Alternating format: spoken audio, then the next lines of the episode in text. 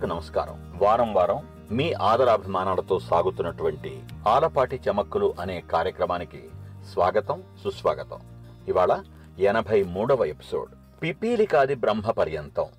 ఇది మనం ఎన్నోసార్లు విన్నమాట ఎన్నెన్నోసార్లు అన్నమాట ఆ విధంగా ఎంతెంతో అర్థం ఉన్నమాట. ఏమిటి దాని అర్థం? పిపీలికం అంటే చీమ. బ్రహ్మ అంటే మనకి తెలుసు. కాబట్టి చిన్ని ప్రాణి అయిన చీమ మొదలుకొని సాక్షాత్తు బ్రహ్మ వరకు అని. ఏమిటి ఈ పిపీలికాది బ్రహ్మ పర్యంతం దేని గురించి మనం సంభాషించుకుంటున్నది? ఈ సృష్టి గురించి. చరాచర సృష్టి అంటామే. అంటే చరాలు అంటే కదిలేవి అచరాలు అంటే కదలనివి కాబట్టి కదిలేవి కదలనివి ఎన్నో ఉన్నటువంటి ప్రాణులున్నటువంటి ఈ సృష్టిలో ఎనభై నాలుగు లక్షల జీవరాశులుంటే ఎనభై మూడు లక్షల తొంభై తొమ్మిది వేల తొమ్మిది వందల తొంభై తొమ్మిది ప్రాణుల కంటే అత్యుత్తమమైనటువంటి జీవి ప్రాణి మనిషి. ఈ చరాచర సృష్టిలో పశువులుంటాయి పక్షులుంటాయి భూమి మీద కదిలేవి నీళ్ళల్లో కదిలేవి ఆకాశంలో కదిలేవి ఇలా అనేక రకాల జీవరాశులుంటాయి. అయితే పశుపక్ష్యాదుల నుండి మనిషిని వేరు చేసేది ఏమిటి? భాష.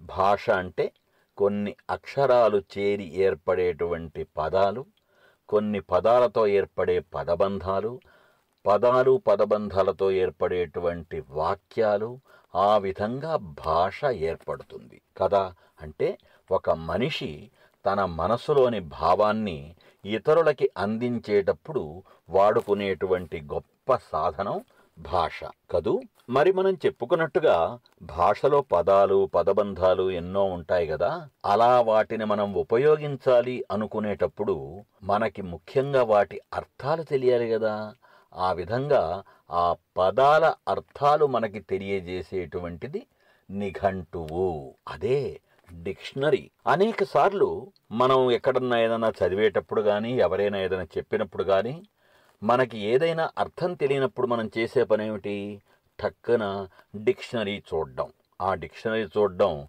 ఒకప్పుడైతే పుస్తక రూపంలో కావచ్చు ఇవాళ రోజున మొబైల్లో చూసుకోవచ్చు. గూగుల్ తదితర సాధనాల ద్వారా. ఏ విధంగానైనా సరే పదాల అర్థాలని మనకి అందించేటువంటిది డిక్షనరీ.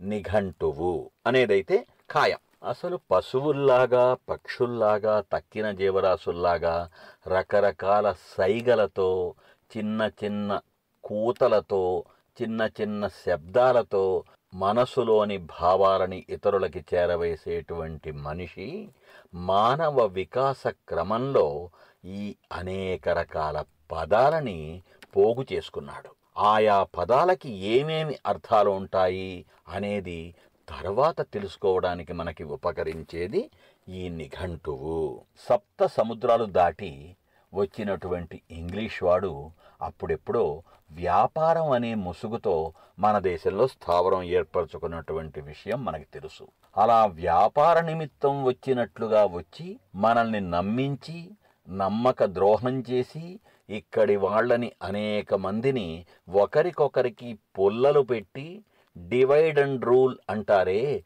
విభజించి పాలించటం అనేటువంటి ఒక పోకడతో మన దేశాన్ని పరిపాలించే స్థాయికి వచ్చాడు ఆ తెల్లవాడు ఆ ఇంగ్లీష్ వాడు. అయితే ముందు వ్యాపారం సందర్భంగా కానీ తర్వాత పరిపాలన సందర్భంగా కానీ వాడు ఇక్కడి వాళ్ళతో మాట్లాడాలి. ఇక్కడి వాళ్ళ మాటలు వినాలి. కాబట్టి వాడు మాట్లాడేది మన వాళ్ళకు అర్థం కాకపోయినా మనవాళ్ళు చెప్పేది వాడికి అర్థం కాకపోయినా ఇబ్బంది కాబట్టి తెలుగు పదాలని పట్టుకొని ఆ తెలుగు పదాలకి ఇంగ్లీషు అర్థాలను తెలుసుకొని వాడు చెప్పేటువంటి ఇంగ్లీషు పదాలను పట్టుకొని ఆ ఇంగ్లీషు పదాల యొక్క తెలుగు అర్థాలు ఇక్కడ వాళ్ళకి చెప్పడం అనేటువంటి ప్రక్రియ మొదలైంది. ఎప్పుడో పద్దెనిమిది వందల పద్దెనిమిదిలోనే విలియం బ్రౌన్ అనేటువంటి ఆయన తొలి తెలుగు ఇంగ్లీషు డిక్షనరీ తయారు చేశాడు. చాలామంది గుర్తుండే ఉంటుంది. బ్రౌణ్య నిఘంటువు అనేటువంటిది ఇప్పటికీ మనకి కనిపిస్తూ ఉంటుంది. అదే ఇది. ఒక మూడేళ్ళ తర్వాత అంటే పద్దెనిమిది వందల ఇరవై ఒకటిలో క్యాంప్ బెల్ అనేటువంటి ఆయన మరో నిఘంటువు తయారు చేశాడు. ఫలితంగా మన మాటలు వాడికి అర్థమవటం సాధ్యమైంది. కానీ వాడి మాటలు మనకు కూడా అర్థం కావాలి కదా. ఎందుకంటే అవసరం వాడిది వ్యాపారం తరువాత పరిపాలన తరువాత భారతదేశాన్ని తన గుప్పెట్లో ఉంచుకోవటం అనేటువంటి అవసరం కోసం. అందుకే జాన్ కార్నిక్ మారిస్ అనేటువంటి వాడు ఇంగ్లీషు తెలుగు డిక్షనరీ తయారు చేశాడు. ఆ తరువాత సిపి బ్రౌన్ ద్వారా ఇంకో డిక్షనరీ. ఎప్పుడు? ప్రథమ స్వాతంత్ర్య సంగ్రామం ఎప్పుడు జరిగింది? పద్దెనిమిది వందల యాభై ఏడులో సిపాయిల తిరుగుబాటు అనేటువంటిది ఒక చారిత్రక మలుపు మన దేశంలో. దానికంటే ఐదు సంవత్సరాల ముందు అంటే పద్దెనిమిది వందల యాభై రెండులో ఆ డిక్షనరీ తయారైంది. చాలా మంది తెల్ల అధికారులు దుభాషీలను పెట్టుకునేవారు. దుభాషీలంటే ద్విభాషీలు. దానికి తెలుగు పదం దుబాసీలు అయింది. అంటే రెండు భాషలు తెలిసినటువంటి వాళ్ళు అటు నుంచి ఇటు ఇటు నుంచి అటు ఆయా భాషల్లో చెప్పినటువంటి విషయాలని వివరించడం చేతైనటువంటి వాళ్ళు. అయితే అందరికీ అది చేత కాదుగా? ముక్కస్య ముక్క అన్నట్టు మక్కీకి మక్కి అన్నట్టు ఆ చెప్పేదాన్ని విని యువతల వాళ్ళకు అర్థమయ్యేలాగా సరిగ్గా చెప్పడం చేతగాక చెప్పేటువంటి వాళ్ళు. అదుగో అటువంటి సామంజస్యం లేనటువంటి ఆ పరిస్థితుల్లో తెల్లవాడి భాషను తెల్లవాడి కన్నా తేట తెల్లంగా నేర్చుకొని ధారాళంగా మాట్లాడేసేటువంటి శక్తిని సంపాదించుకొని ఇంకా ఇంగ్లండ్కు పోయి ఉన్నత విద్య నేర్చుకోవటం వంటి అలవాటు లేనప్పుడు అలాంటి తెల్లవాడే తెల్లబోయేలాగా ఇంగ్లీషు మాట్లాడే వ్యక్తులకి బోలెడంత డిమాండ్ ఉండేది. అలాంటి వాళ్ళల్లో ముందుగా తలుచుకోవలసినటువంటి వాడొక ఆయన ఉన్నాడు ఆయన పేరు పావులూరి శంకరనారాయణ. ఆయన ఊరు నెల్లూరు. అయితే స్థిరపడింది మాత్రం మద్రాసులో. ఈ పాటికి వీక్షకుల మదిలో మెదిలే ఉంటుంది శంకరనారాయణ డిక్షనరీ. ఎంతో మందికి ఎన్నో విధాల మేలు చేసినటువంటి ఇప్పటికీ చేస్తున్నటువంటి ఎప్పటికీ చేయబోతున్నటువంటి నిఘంటువు అది. ఆ శంకరనారాయణ గారు తన తండ్రి రామానుజం చెట్టి నుంచి ఇంగ్లీష్ నేర్చుకున్నారు.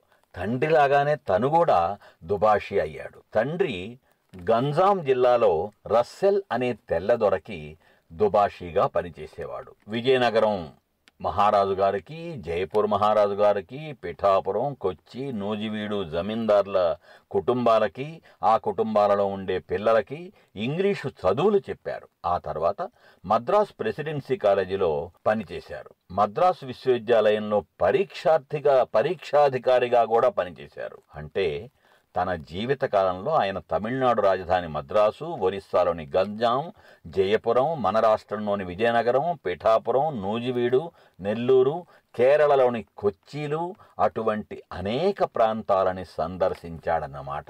అంటే అప్పట్లో అదొక గొప్ప మహాసాహసమే. అలా రాజుల జమీందార్ల కుటుంబ సభ్యులకి చెప్పేటప్పుడు ఆ నేర్పే సౌలభ్యం కోసం ఇంగ్లీషు పదాలు వాటి తెలుగు అర్థాల జాబితా తయారు చేసుకున్నాడు.